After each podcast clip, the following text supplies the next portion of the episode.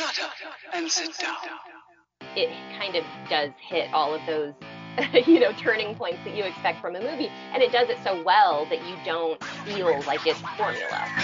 Welcome back to Popcraft, where we autopsy the screenplays behind your favorite films and TV shows. I'm your host, Carl Albert. I'm so excited to be back with season two of Popcraft after a bit of a break. I've been spending some time really thinking about how best to differentiate and improve Popcraft from other screenwriting podcasts out there. And so we're returning with a couple new segments. We'll get to those down the line.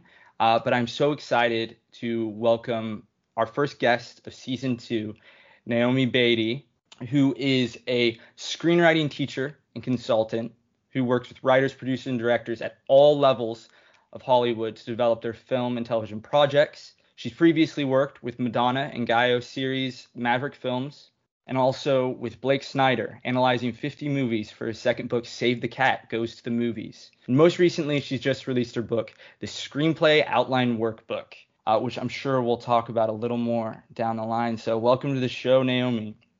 Thank you so much for having me. I'm excited to be here.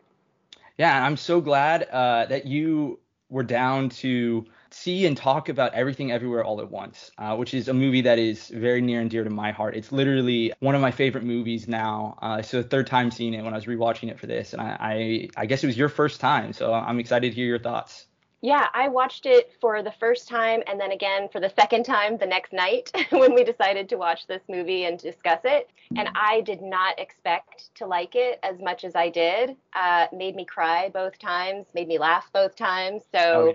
I was kind of blown away by it, actually. I, I was, to be honest, a little bit um, resistant to it, which is why I hadn't seen it up until, you know, we started talking. So I was, you know, a little hesitant about this one, but that I'm so glad, I'm so glad that I watched it because it's, I think it's now one of my favorite movies too. So. Oh, I'm so glad to hear that. And yeah, it's definitely, I have some friends who either like really loved it or just didn't quite connect with it. So I was a little worried, you know, it's definitely, it's a very peculiar movie, and the Daniels definitely have a very distinctive voice and style.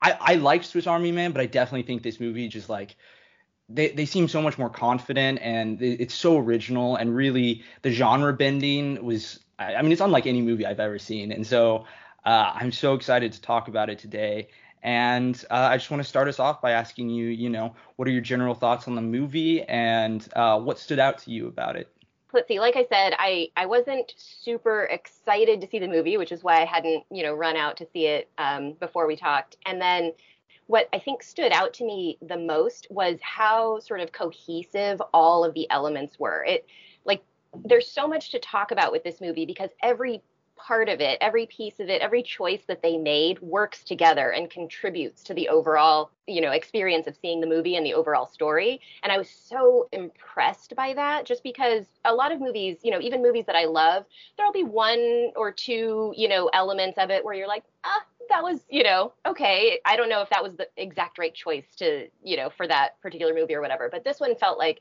everything that they did worked in the big picture and and contributed and made it better. You know what I mean? It was sort of compound interest on everything that they added to this movie. Absolutely. I I, I definitely agree. I think particularly in the first half of the movie, you know, I was enjoying it as I was watching it, but I was like how is this all going to pay off? Like there's there's so many different threats, and they kept introducing new ones and new you know universes. I, I don't think we get to uh, the Raccacoonie uh, of it all until like pretty late in the movie, like the second half of the movie. But like it all comes together and it all pays off in like a really cathartic, a really satisfying ending. And I just that blew me away too. I that was definitely one of the things that really stood out to me is the movie is so all over the place and, and I don't even like I don't mean that as a negative. It's like it's very of its time. It's very you know it's like very internet forward, internet humor sort of with so many ideas that feel like they shouldn't all mesh together. Uh, but I think it really does work. And I mean, you've seen it have a pretty long uh, runtime in theaters, and it has just like uh, it's really connecting with audiences in a way that honestly surprises me. But I that I love. I love to see a movie this weird and this, um, you know, and a little indie movie uh, made for 25 million dollars be as successful as it is and as lauded as it is because uh, it really is like i mean to me it feels almost like a game changer in some ways in terms of like this is what you're capable of doing even with a smaller budget. I mean i can't believe that movie cost 25 million dollars. It looks as good as like you know a lot of hundred million dollar movies. Agree agree. And it was it's one of the very few movies that I actually like as I'm watching it, I already want to talk to somebody about it. you know, I, I want to discuss Absolutely. it even as I'm in in the experience of watching it. But something you said though really uh, was another thing I wanted to mention, which was I don't think I've ever had well, maybe once or twice, but it there are very few movies where I feel very seen and heard when I'm watching them as well. And I felt so connected to this movie in in different ways, but that also really made me want to talk about it because I was so curious about how you felt connected to it because I, you know, we have very different backgrounds and we're different people and everything. And I've had other people, you know, want to talk about this movie with me and also say that they feel so connected to it and they, you know, resonate with a particular character or a particular theme or storyline. And I find that really interesting that it's such a weird, like you said, it's such a bonkers movie. And yet so many people feel like really, really intimately sort of involved in in kind of what's going on in it. Absolutely.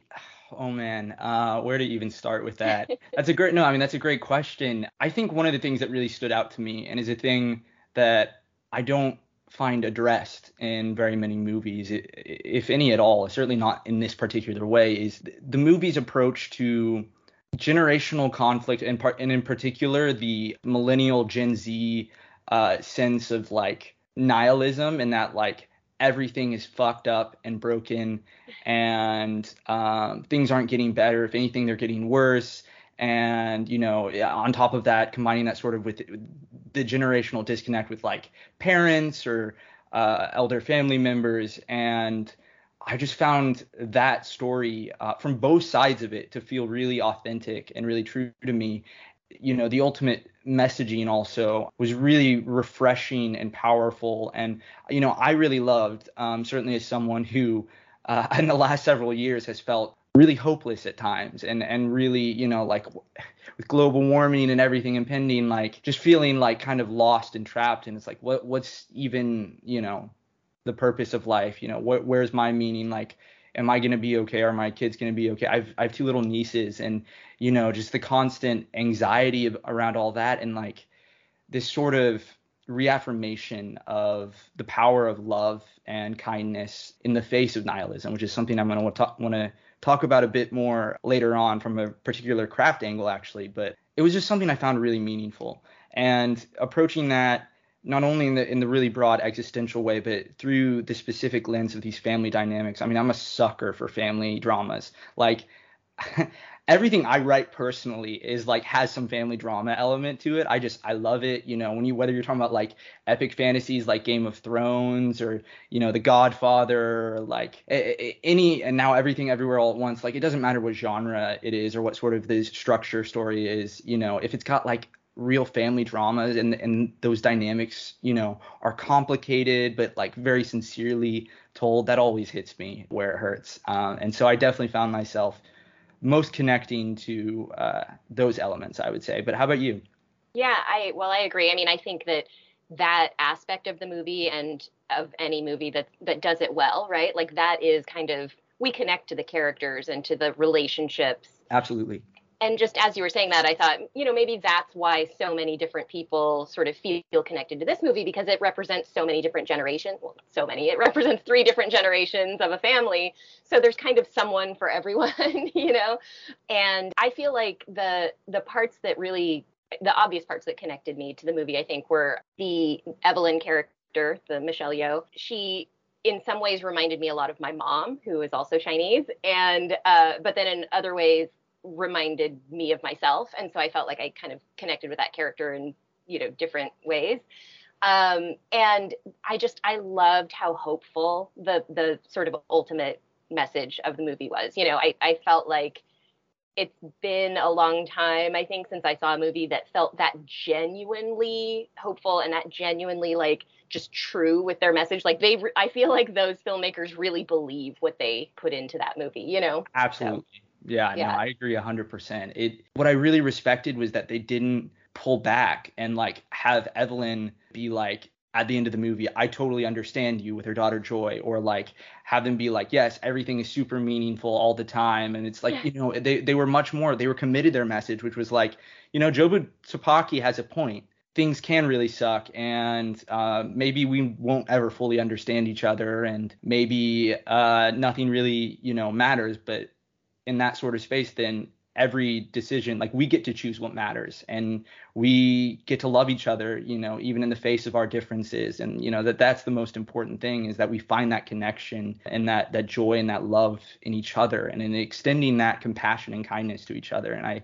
it's almost like it, it feels like almost like a Disney message, but it's delivered in this package that is so like obscene and, and has edgy very again like the the confronting the nihilism of it all of it all was just so like movies don't do that like how often do you see a movie that's just like you know that isn't just like some crime drama where like you know some like drunken pi is like nothing fucking matters like you know uh, I hate myself and I hate women even more, like sort of nihilism. Like to see this like sort of confronted head on and not sidestepping it, but still finding optimism in the face of it, I thought was just just so incredible and um, really touched me very closely. Yeah, and I feel like they they had to sort of take you through those really dark places in order for that very optimistic kind of takeaway message to not feel saccharine. You know what I mean? Like if Absolutely. it had been, if they had like gone easy on us the whole way through and then deliver this happy message, it would have felt kind of Disney. And you know, and I, I just mean that in a felt fairy uh, tale, uh, like yeah. Yeah, it would have felt soft, you know. Right. But they like really take you into some dark places and some genuine kind of like dark emotions, you know, before before Evelyn kind of clawing her way out of it and earning that happy ending, you know, or that happy kind of takeaway. So absolutely, and I think that perfectly leads into one of the things I really wanted to talk about, which was, and I think this actually ties in a lot of the things we've been discussing, which is th- this movie is very eccentric, very, you know, the elements are very eclectic, but I do think that one of the things that really I haven't even necessarily seen um, addressed as much when I, I have been like listening to people discuss it is that the actual emotional arc for Evelyn is like very um very clearly sort of follows the traditional three act structure in a way. And I think three act structure sometimes gets a bad rap because I don't think people fully understand what it means. Um, and and I think one of the ways of approaching it that maybe gives you more flexibility, particularly in like a in terms of like the overall like plotting, is really trying to view it from you know the emotional arc uh, and the perspective of the, of the character's arc. And I found that uh, Evelyn's arc really kind of hit it, and to sort of go um, in sort of a non-linear fashion uh, towards what you're saying about like really having to put her through the ringer to not make the ending and the ultimate message and you know the catharsis of her arc. Um, i mean to make that really meaningful and not feel saccharine she does have to hit that dark night of the soul moment you know towards the end of the second act that that's I, I think some people feel like that's almost like a checklist that they have to hit and they don't really think about like why is this such a meaningful moment? Like why is this in, in so many movies? Why is this such a common structure? And it's like you you want to get to that moment where everything has been taken from your characters, you know, where they've been confronted with their own flaws, their own weaknesses, and they, you know, if there's an antagonist, often the antagonist like will win this moral argument. You know, Jobu Tupaki making Evelyn accept uh, right towards the end of the second act, three quarters of the way through the movie, that you know nothing matters. My life sucks. I can just give it all up and go into the void. And you really have to hit that because it then makes her ultimate victory, uh, particularly her emotional victory and her understanding, uh, that much more impactful and that much more meaningful. It's in the wake of that dark night of the soul, um, towards the end of the second act, that this the emotional stakes feel so real and so legitimate that then the victory is also you know feels earned.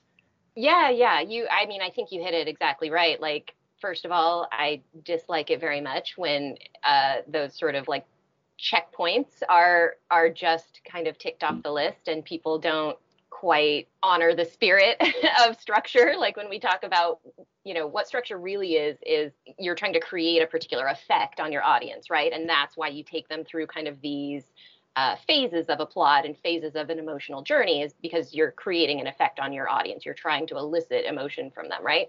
Um, so yeah, I think you're exactly right. there. And then also, that was one of the things that I was noticing about the movie. The second time I watched it was just how standard the structure is.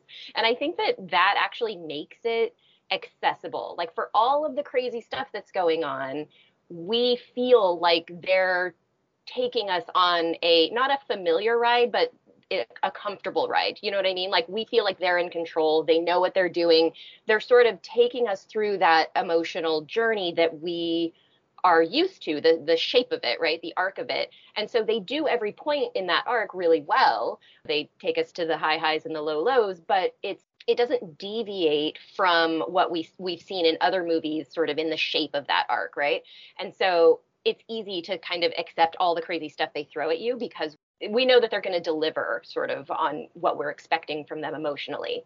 And then plot wise too like it it kind of does hit all of those you know turning points that you expect from a movie. And it does it so well that you don't feel like it's formula you know? Right absolutely. What you said earlier about hitting the spirit of the structure is like that's such a key thing is like you're not just checking boxes you're really you're trying to evoke that emotion right and there's a reason you know you maybe approach a story in a particular way. And I don't think that there's necessarily only one way to tell a story, but I think when you're using something like Hollywood's, you know, sort of mainstream three act structure, there's a reason um, it is the way it is, and like people kind of view it the way they do. That like you know you open up and you have your inciting incident, um, which both in terms of the plot and for the character arc of Evelyn is meeting Alpha Waymond and being introduced to the multiverse at large, being confronted with this idea that like what she's doing maybe in the grand scheme of all of reality and all the universes doesn't matter as much. And then like hitting her with that and having her be confronted with her own weaknesses and literally being told like, oh my god, you know, by Alpha Waymond later on in the movie, like you're the most pathetic Evelyn I've met. Which is maybe why you can save the day. But yeah. like you have absolutely nothing going for you. You have done nothing your entire life. You're just sort of this ball of indecision who's like you've sat on yourself the entire time. And it doesn't feel like that doesn't feel ham-fisted either. Like that's such a crucial emotional moment I think in the three act structure, which is often even past the inciting incident, like towards the end of the the first act, like having someone like directly confronting the the character and being like this is how you're bad. Like this is, you know, this is what's wrong with you, you know.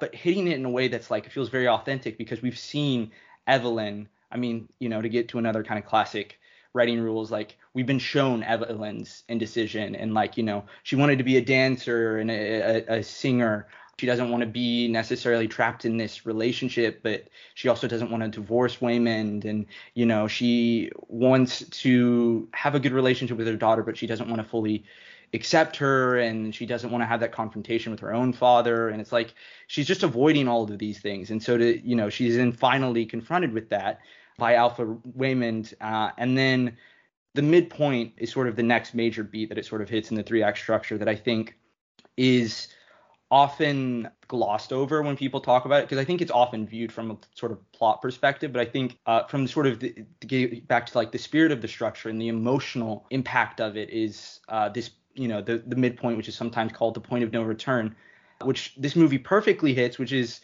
uh, Evelyn meeting Jobu Tupaki, realizing it's her daughter and being like, yeah, there's no going back on all the things she's been confronted with. Like she now has to actively try and wants to actively try and does to confront Jobu Tupaki and to beat her.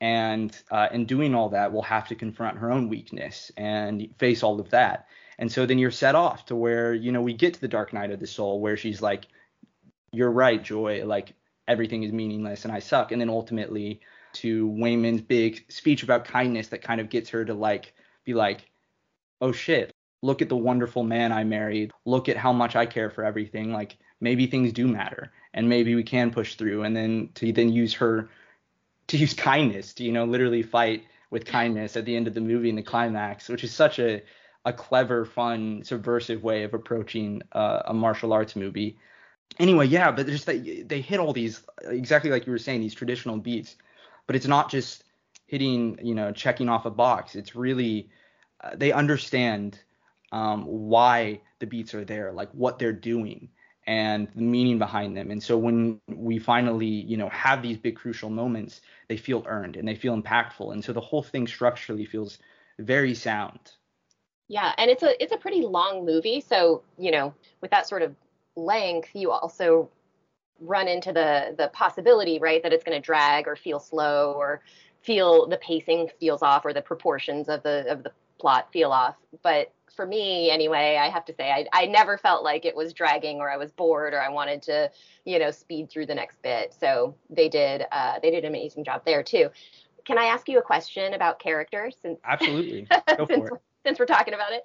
Yeah. Uh, I was so curious what you thought of the Evelyn character, in particular, kind of Act One Evelyn and her introduction how we get to know her because like i said i felt very connected to that character for a lot of different reasons. But as i was sort of thinking about it from a craft perspective i thought they didn't do a ton to make you you know you always hear so much about like a, a character you know your protagonist having to be likable right? Sure. That that, that other screenwriting rule that we that we don't have to adhere to. But but they didn't do a ton to make you sort of side with her. I mean i guess you're sort of sympathetic but i didn't see them like pulling a lot of tricks to make you sort of like get on board with Evelyn as the protagonist. So I was curious what you thought. Did you did you like the character? Did you feel invested in her? What kind of hooked you into the character side of things? So I, I mean, I, I, think the first thing I'll say is that that that is one of those um, ideas that I I have always sort of chafed against the idea that like your main character should be likable. Like certainly there are times I just don't think it's like a hard and fast rule necessarily, but certainly something you hear around Hollywood a lot.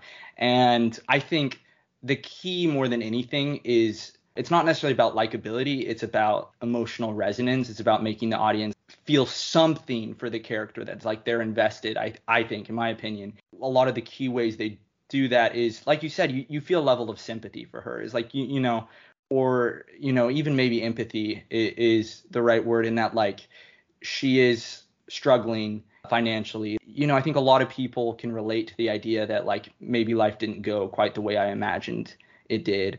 Um, the feeling that you're maybe trapped, and I, I think that there there are these like seeds of her characters where, you know, she's not just like completely like you don't want to watch a minute, you know, uh, with her, even if she isn't necessarily the most pleasant person, and she's, you know, I mean, one of the very like the two of like the first things we really like see her doing are two kind of core relationships or she's mean to her husband who is like the sweetest man you have ever seen and then yeah. uh, she is actively trying to keep her daughter in the closet and it's like these are two things that are like you know your average audience member particularly i think in the target audience of this movie are like going to be like screw you lady like that that's that's terrible but i also think that her being kind of unlikable is also crucial to her ultimate character arc um, and the ultimate meaning of the movie because it's her disconnect with these people, uh, with, with her family members, that is ultimately like key to her accepting that her big monologue at the end that like you know maybe I don't understand you, Joy.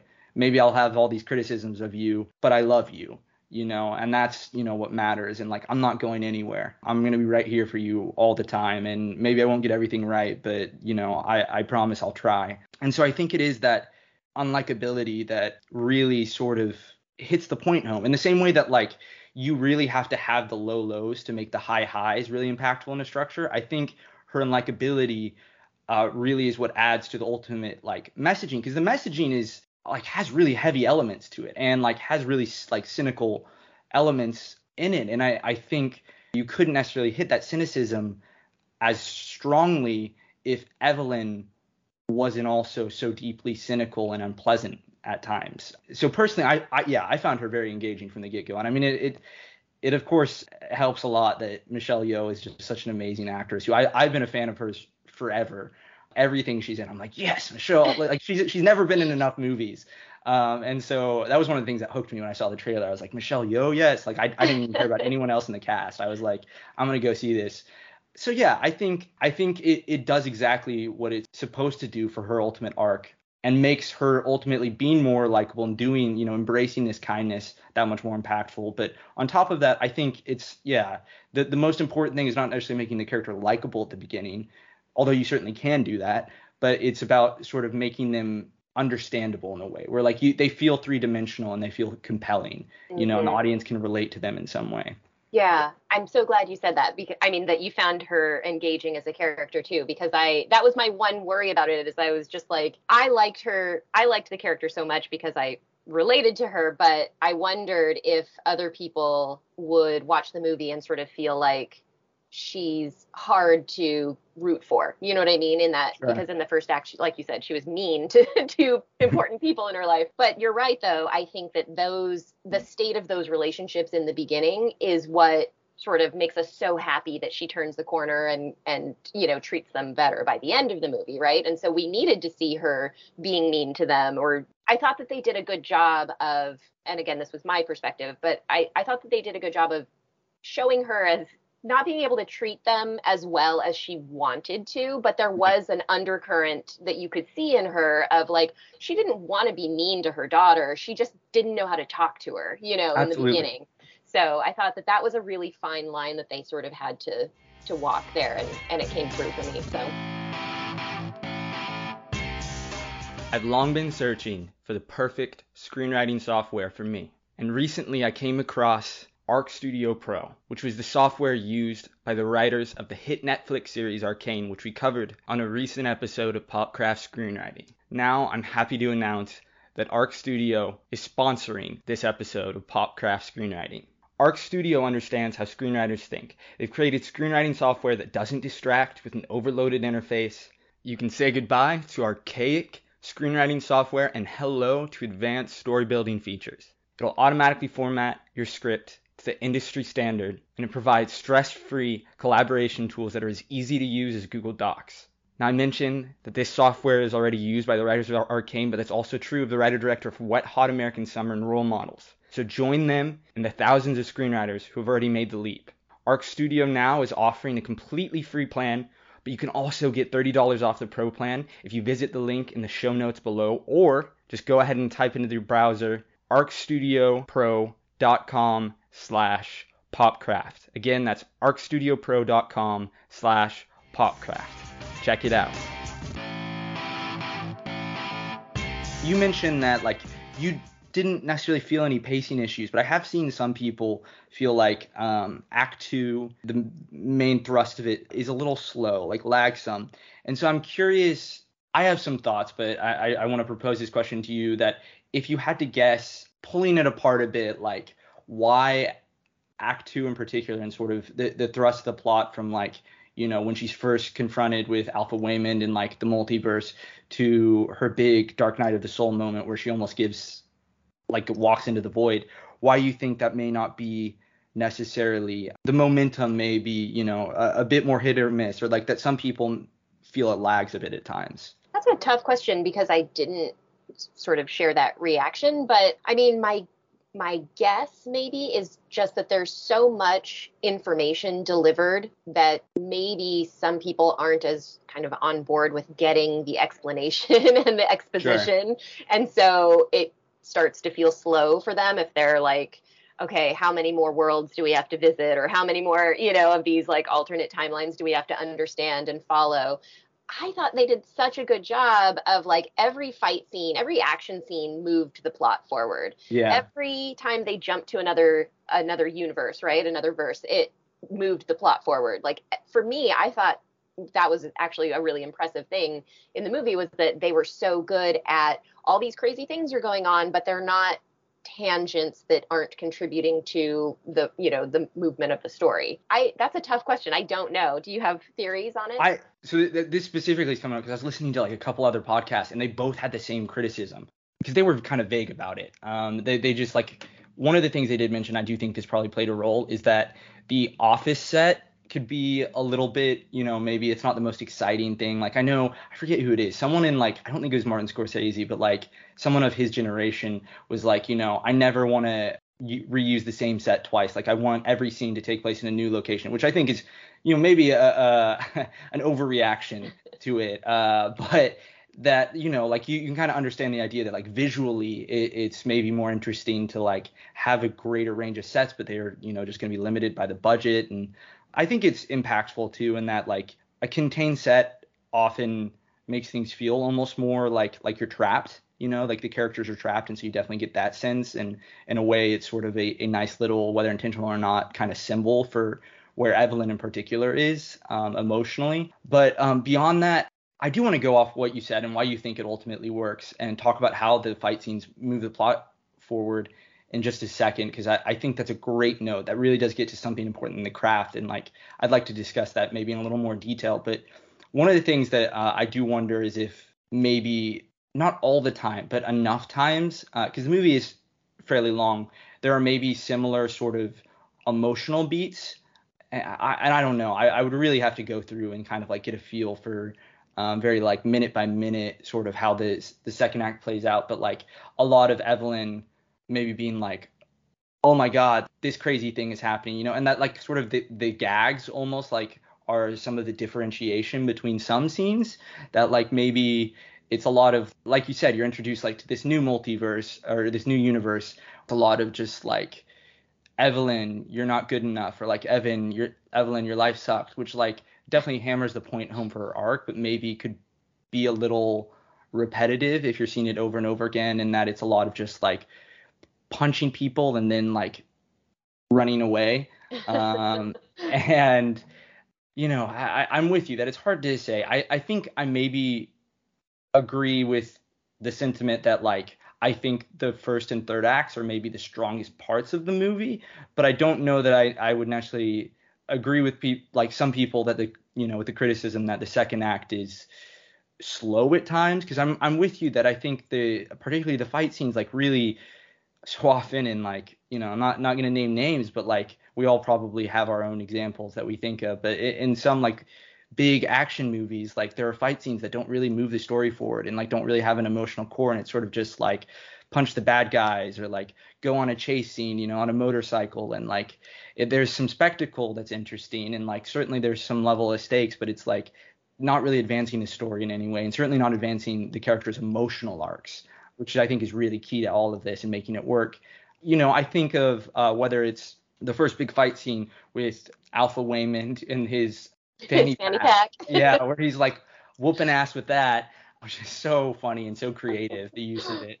How that is sort of her first real like confrontation with the multiverse and uh, what it, she's capable of first really being confronted with sort of the enemy forces, the dark forces, and the security guards, which are going to be a consistent sort of threat throughout. Um, or like later on, she has to, you know, fight her dad more or less, and like all of his soldiers, and that suddenly, you know, the stakes are elevated because now she's not just fighting Jobu Tupaki and Jobu Tupaki's group of brainwashed minions, but also like she's fighting, you know, the people who theoretically should be on her side and who were on her side.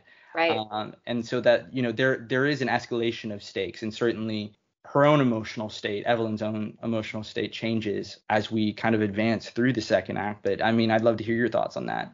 Well, I was going to say one other theory that just sort of came to me as you were as you were explaining was maybe maybe the movie starts to feel slow for some people when it gets too weird when it gets sure. like you know what i mean because yeah. just thinking back to watching swiss army man for me i was like okay, I don't, I don't get a lot of this, and so the farting you know, corpse. Yeah, yeah. you know, when it kind of goes too far, and you're not willing to go along with it, then you get you start to feel bored, right? Because you're like, all right, speed this up, let's get to the end, you know. Mm-hmm. So I wonder if for some people watching this movie, just some of the stuff was just too weird. If the everything bagel black hole was too weird, and if the quick shift to the rock scene, like when they're just you know rocks talking to each other if that was just like a step too far for some viewers who then are like I, i'm out. I you know i got to get past this and get back to the story part of it that i understand you know?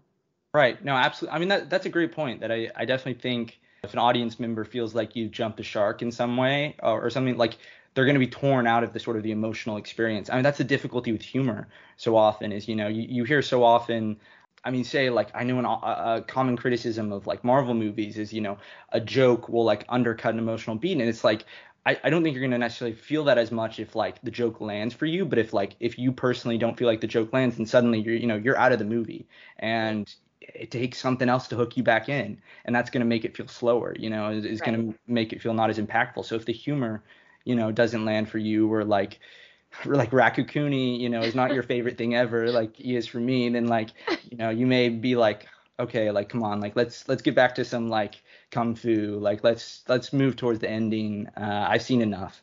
Right. Uh, like let's see her start to fight the bad guys so that we can wrap this up. You know what I mean? I, exactly. I, I think that could be that very well could be just a thing that is too much for people to kind of like slow down in these weird scenes and um, they just want to get back to kind of the the the pace that they're used to, you know?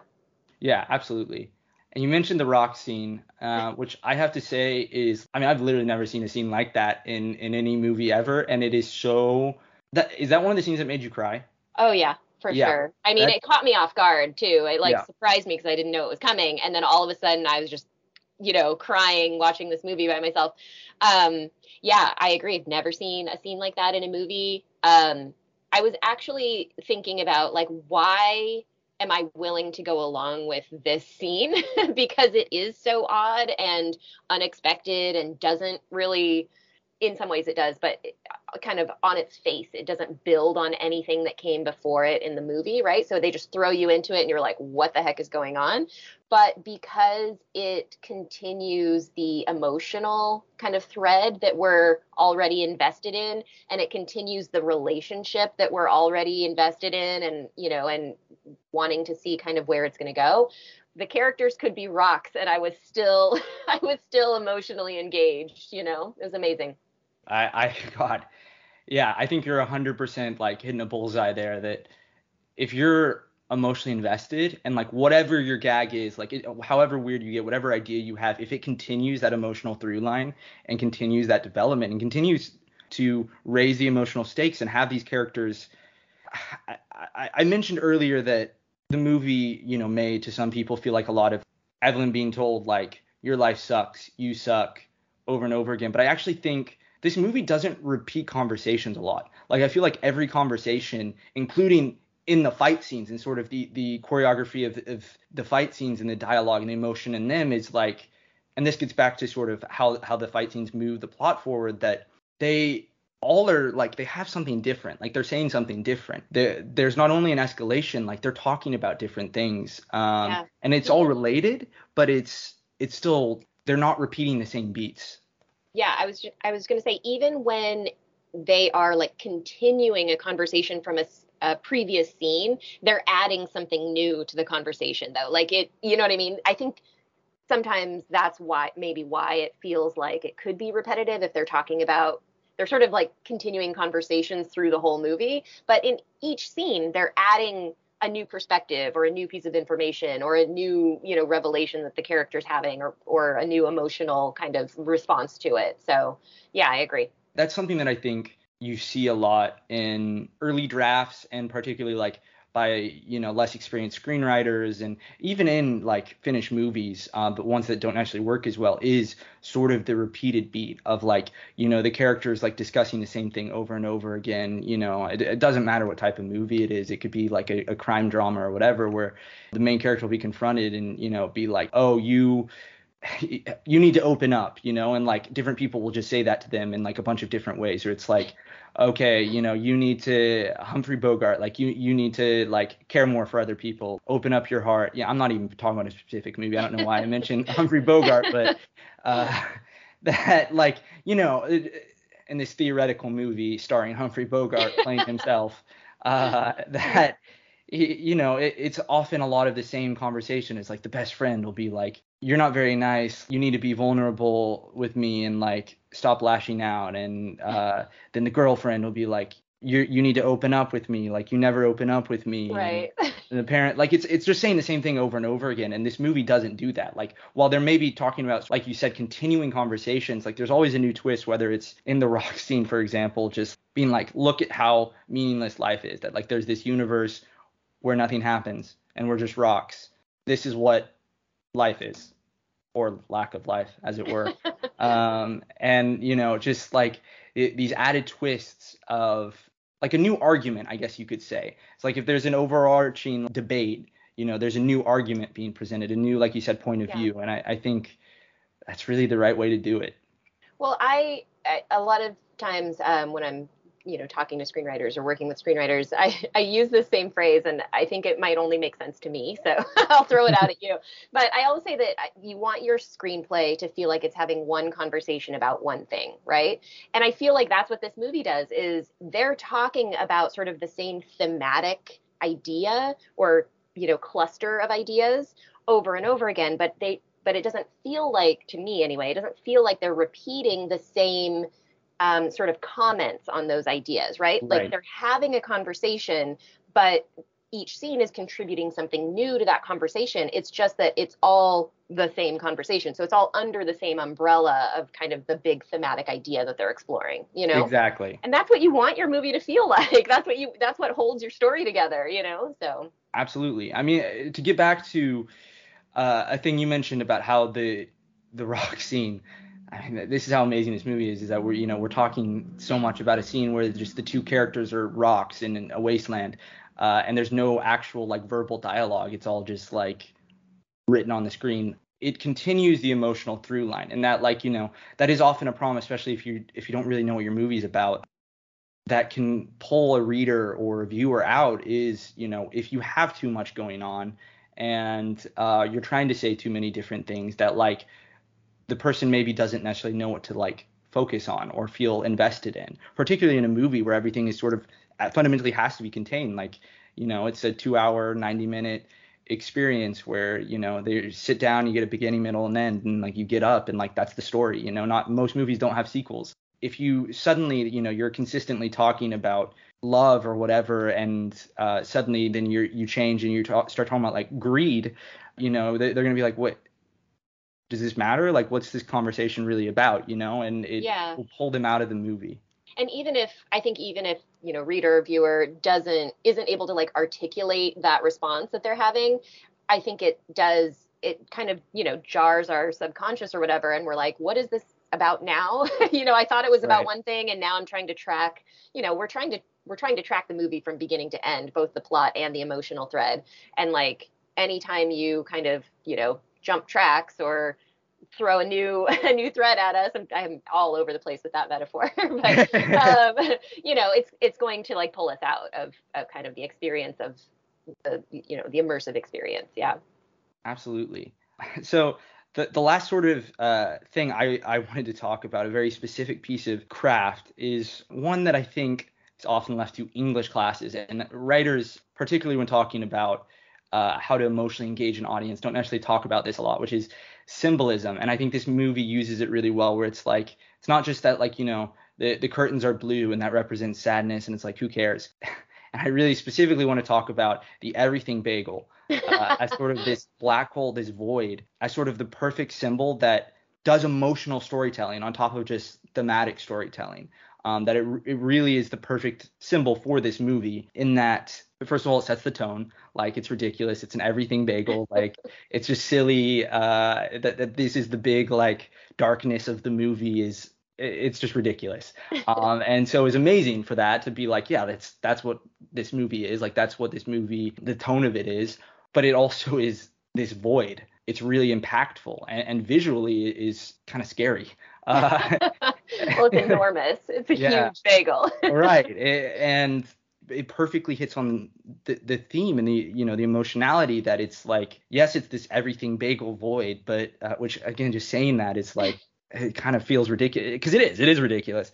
But it is genuinely it's not just something you look at and you know you write like an uh, an essay about in high school. Like it it has this weight to it and um, this emotionality and actively ties into the plot i mean in that like Jobu Tupaki wants to be absorbed by it um, and so it's not just there to be like window dressing. It's very much uh, a key part of the emotional storytelling, as well as just being there for thematic, you know, sort of video essay reasons. Like when you use a symbol, you can use it.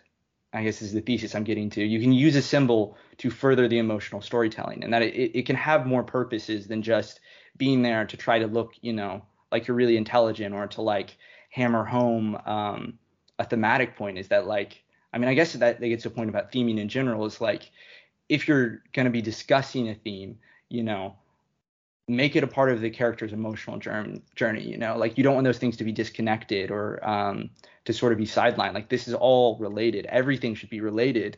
And i think actually that gets back to something you said early on which is how like this movie introduces so many things but like it pulls it all together in the end. And i think that's really the key thing is like uh, my metaphors are also all over i was going to say is like kind of sewing it all together you know? Like it's this big uh, tapestry um, and everything bagel of a movie. yeah, everything bagel of a movie, absolutely.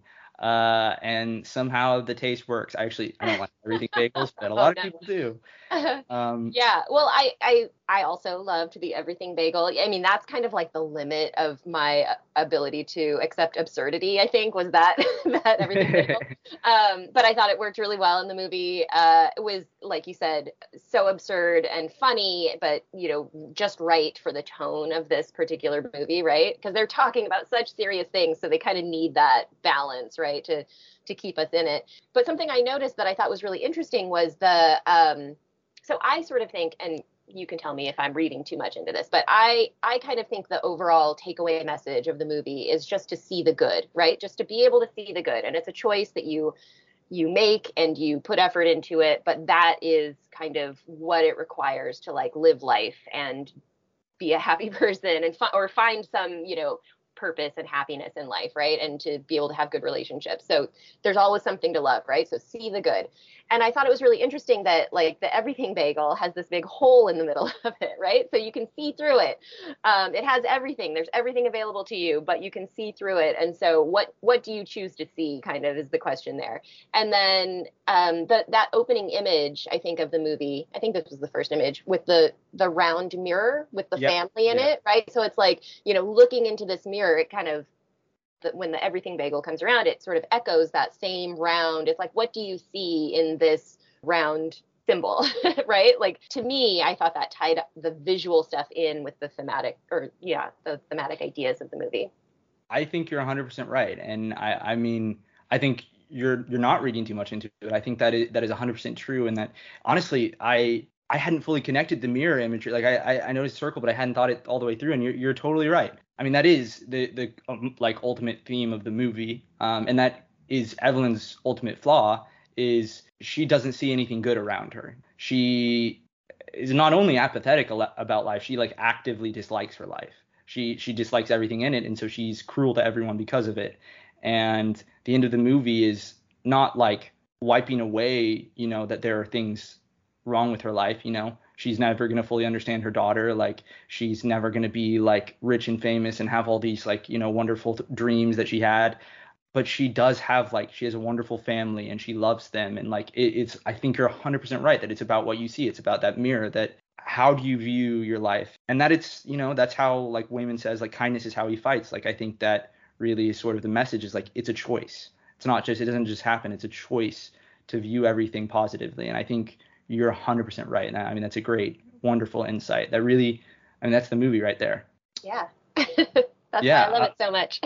oh my God, I know. I, uh, I love it. Uh, there's just so much to talk about. Yeah. There's, yeah. there are like so many, so many little things that stick with me. I mean, I'll, st- you know, I'm still thinking about the movie. Some like a line of dialogue will come to me as I'm brushing my teeth or something, and I'm just like, oh gosh, that was so good. right? Oh my god, I know. I I had the same reaction after the, particularly the first time I saw it, that I was just thinking about it constantly, which is always the sign of you watched or read something really impactful and and really just well made. Is you can't stop thinking about it. Like yeah. Know, well, I love that it had that effect and it was so entertaining on top of it. Like it yeah. did both things. It it gave me, you know, it gave me everything I wanted out of sort of like a kung fu action movie, but then it also gave me so much to think about and so much to connect with and feel that like it sort of hit everything that I look for in a movie, you know? Absolutely. And yeah, so one last little piece of uh, like crafting that occurred to me when you mentioned the mirror. Uh, this is a thing that I was taught is as a writer, and this is really like a teeny tiny thing. It's often really important to try to open with a really strong image, like a really interesting image. And so, you know, the movie opens with this mirror where, you know, reflecting onto Evelyn, I think the whole family, and it um, kind of cuts between them, like, if I remember right, like being like happy and then to a blank space and sort of dimly lit. I'm, I'm trying to remember the exact cut, but again, oh, finding a way to open with a strong image where it's not like the generic man sleeping in bed and alarm goes off, you know, sort of thing. Like finding something unique that really speaks to your story. It's a small thing, but I think it's a really useful piece of craft that I always try to think about is like, what's your opening image? Like, how are you going to try to hook the audience from second one? Well, yeah, and and you're right that that opening image was the mirror with the the three of them reflected in it in a happy time, right? Like I think Evelyn, or sorry, I think uh, Joy was young in the reflection, so they show the happy family, but obviously was a, a little while ago.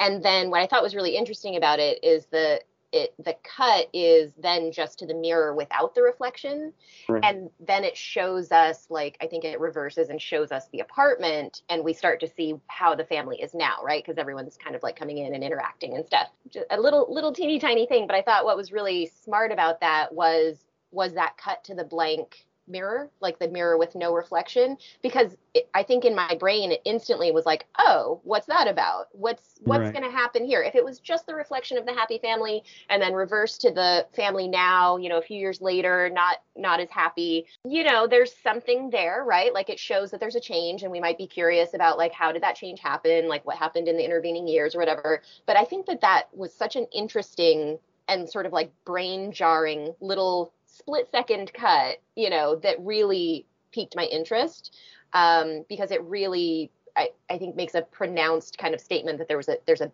big change here, something big happened, you know.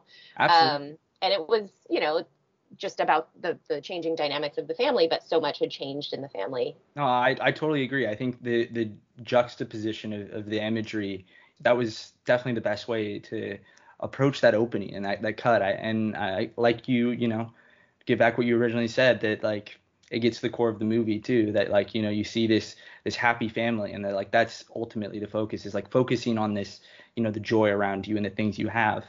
Um, so is there is there anything else you want to talk about with uh, everything everywhere all at once? Well no small coincidence that the daughter's name is joy right? Yes.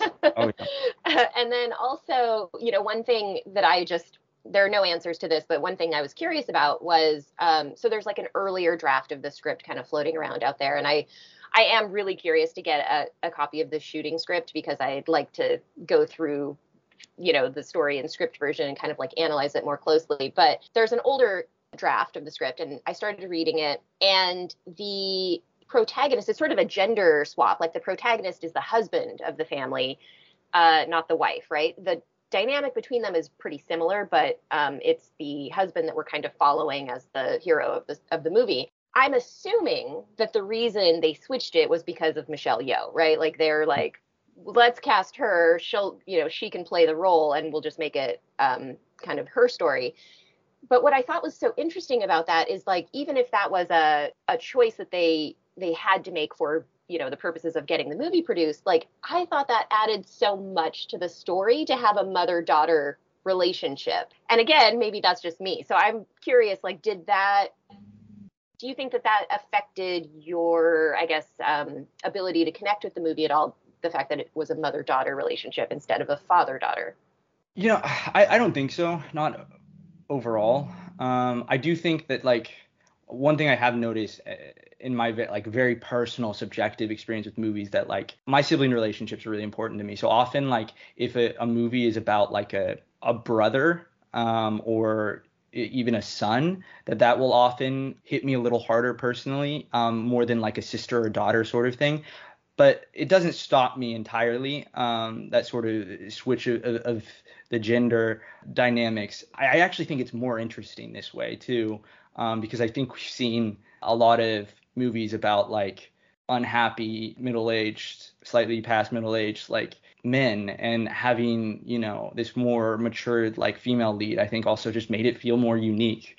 Yeah. Um, particularly as like an action movie. Just on so many levels i thought it was just it made it feel more fresh. So certainly for me personally that probably helped actually with the not only building my excitement for it but with my initial immersion that i was like okay, yeah, like this is something new. Like this is something, you know, you don't see all the time. Yeah, I really enjoyed. Yeah, I agree. yeah. Uh, I I think they point off of what you were saying about the I haven't read that version. I had heard it was going around. I looked for the the shooting script. I could not find it, but I think it was meant for Jackie Chan, mm-hmm. which would have been I I can't even imagine how different the movie would have been. Like he he definitely his sense of humor is like physical comedy definitely could have fit in, but I just have to imagine that movie would have come out so differently with him as the lead. I mean that really is the power of different actors can change so much in yeah. you know the end product of a movie. Yeah, I think it was intended to be Jackie Chan because in that older version of the script, I think they use the name Jackie Chan as oh. for the oh. character. Um, yeah, I think you're right there. I'm so curious just kind of about the process of getting this made, you know, because like you're saying, it was a smaller budget. Obviously, they had to get cast that would allow them to, well, maybe not obviously. Uh, I was going to say they probably cast the cast that they did and then were able to get financing and, and stuff like that. So, but I am, I'm really curious about the process, like how they how they went from their original version of the idea to what it became. Absolutely. Yeah, I I will say actually the Daniels have discussed that a little bit uh, in some detail in the theme of the podcast script apart. I had Al Horner, oh. the host of that podcast, on Popcraft for a while. Um, and yeah, that whole podcast, I recommend everyone to check it out. It's really about the um, changes from the first draft to the shooting uh, draft of the movie, um, and even like the finished, you know, edits and everything. And uh, Al's a great guy, really smart, and a good writer in his own right. And he uh, has an episode actually with the Daniels, which I, I recommend everyone go to check out. It's really interesting to hear them. I love listening to them talk about this movie. I, I watch so many videos now at this point.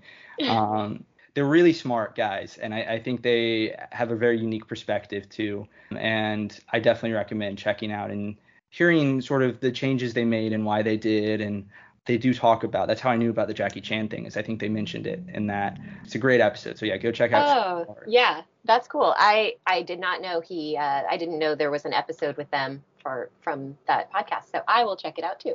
Absolutely. So yeah, anything else? I don't think so. I think we've covered what we can cover.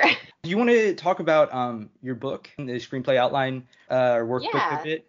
Yeah, sure. It's um it's exactly what it sounds like. It's uh you know, I teach screenwriting and I um, work with screenwriters one on one and producers and directors as well. And um, one thing that people kind of always ask for is like, can you give me just the step by step to go from having an idea to getting it outlined? Like I'm I'm comfortable writing the script, but I feel like I need to put sort of a little bit more thought into arranging the elements, right? And like getting the story worked out before I get to screenplay pages. And so that's where it came from, is just, you know, students and clients asking me to kind of put something together. And so it's called the screenplay outline workbook and it's it's not the definitive set of steps that you have to go through, but it's hopefully a set of tools and exercises that will help you take well find an idea if you don't have one and then take an idea you know decide which one to write take that idea and develop it come up with all of the elements that you need to sort of create the foundation of the story develop your characters and then take you step by step through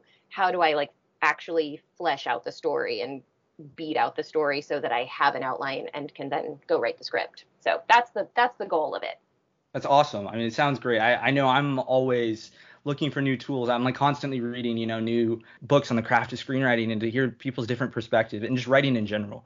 Um, and I think that's, you know, a very useful thing for anyone who wants to be a writer is to like constantly be studying up and just learning constantly and constantly trying to improve. And I think that's, uh, I mean, it sounds like a great resource. I'll have to check it out myself. Well, I hope you do. I hope you like it. Um, yeah, I was just going to agree with you and say though, sometimes writers ask me like what's the best screenwriting book to read so that I'll just know everything, right? Like what's that what's that like golden key, that magical right. that will just explain it all to me.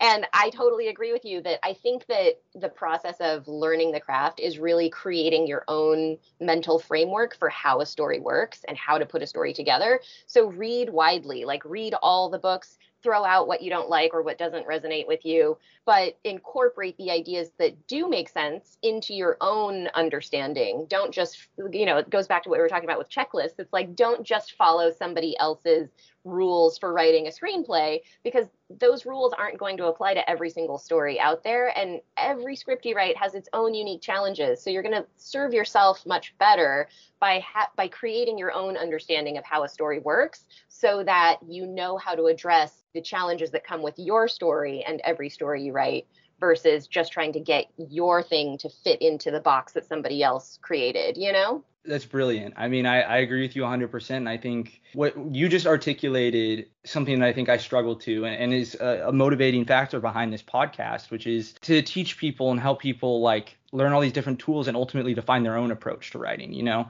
to find what what's your own process, uh, what what are what's your own craft. And uh, I mean, yeah, I just I think that's wonderful, and uh, it's been great having you on the podcast. Uh, where can people find you online, Naomi?